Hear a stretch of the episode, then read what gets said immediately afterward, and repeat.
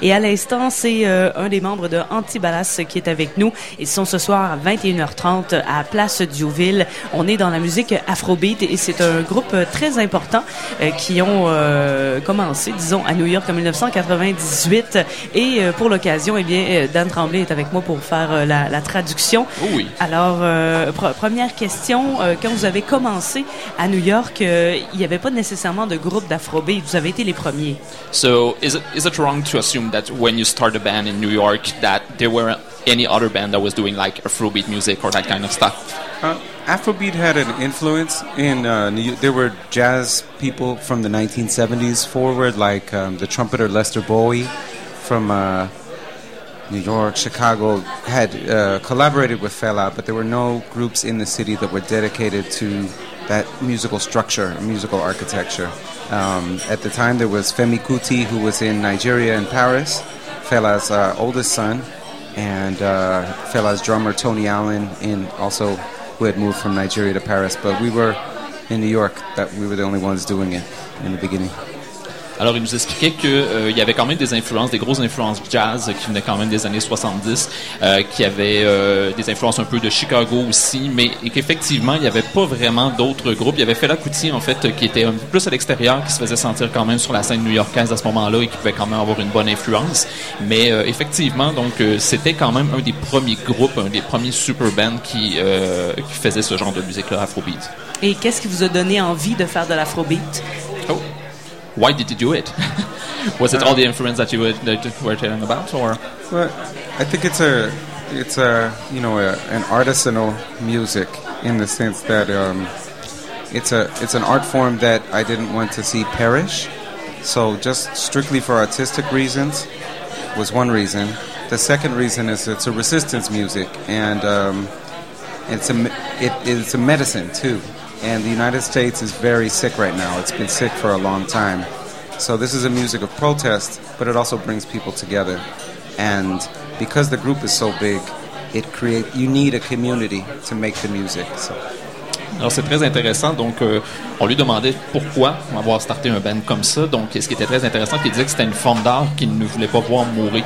Donc ça c'était quand même bien intéressant. Mais ce qui est plus, ce, qui, est quand même bien, c'est qu'il disait que les États-Unis avaient un grand besoin d'être guéris, qu'il y avait quand même euh, une grande maladie aux États-Unis et qu'un groupe comme ça était très thérapeutique. Euh, ça amenait un côté collectif d'avoir autant de gens dans un groupe comme ça. Donc je pense que c'est, il voulait vraiment faire beaucoup de bien aux États-Unis avec ce genre de musique là. Et euh, les membres de, de, votre groupe ont joué avec euh, différents musiciens. Des fois, c'était le groupe, des fois, c'était aussi des membres. Euh, donc, différents musiciens, par exemple, avec Angelique Kidjo, avec Amy Winehouse, avec TV on the Radio. Est-ce que ces gens-là ont influencé votre musique?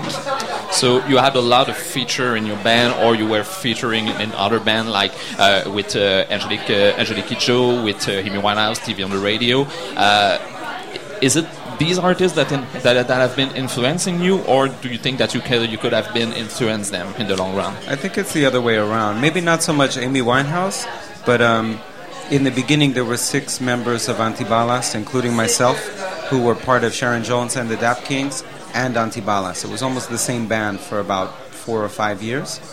So um, I think uh, our approach to music, specifically the heavy rhythmic elements of it, has influenced a lot of bands from TV on the radio to groups like Tune Yards to our um, saxophonist uh, left Antibalas to go out on tour with Arcade Fire, and their last record has a lot more sort of, you know, subtle but very present kind of syncopations and, and African influences. So I think it's the other way around.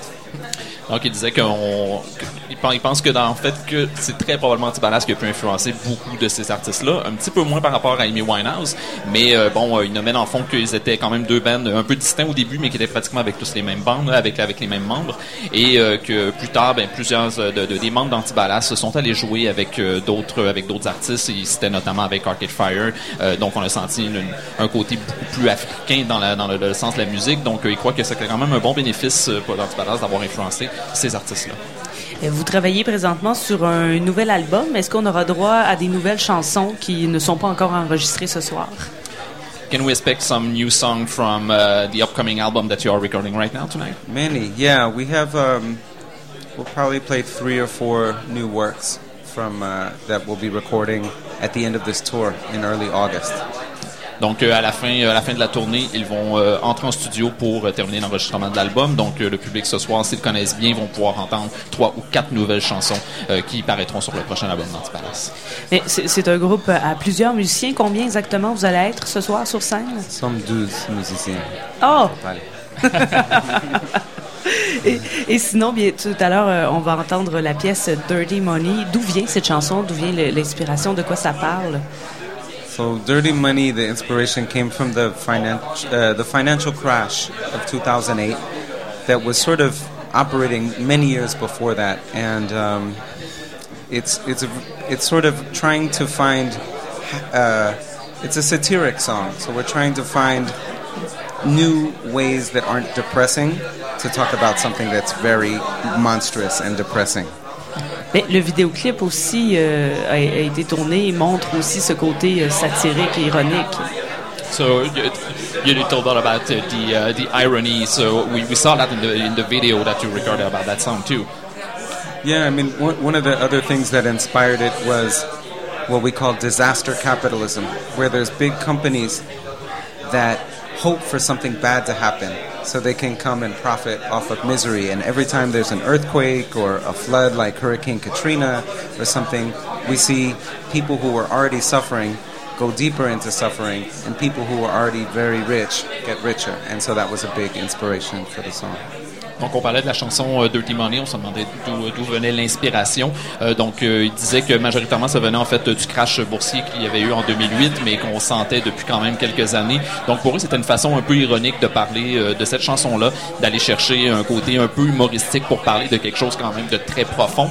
notamment, on parlait que dans le vidéoclip, donc, il y avait eu quand même des bonnes influences. Donc, pour eux, c'est une forme thérapeutique, comme on a, comme on a mentionné au début de l'entrevue, de pouvoir rire un peu de ce genre de problème-là qui qui sont quand même omniprésents et notamment le contrôle euh, euh, des, de, de, la classe plus riche versus la classe plus pauvre.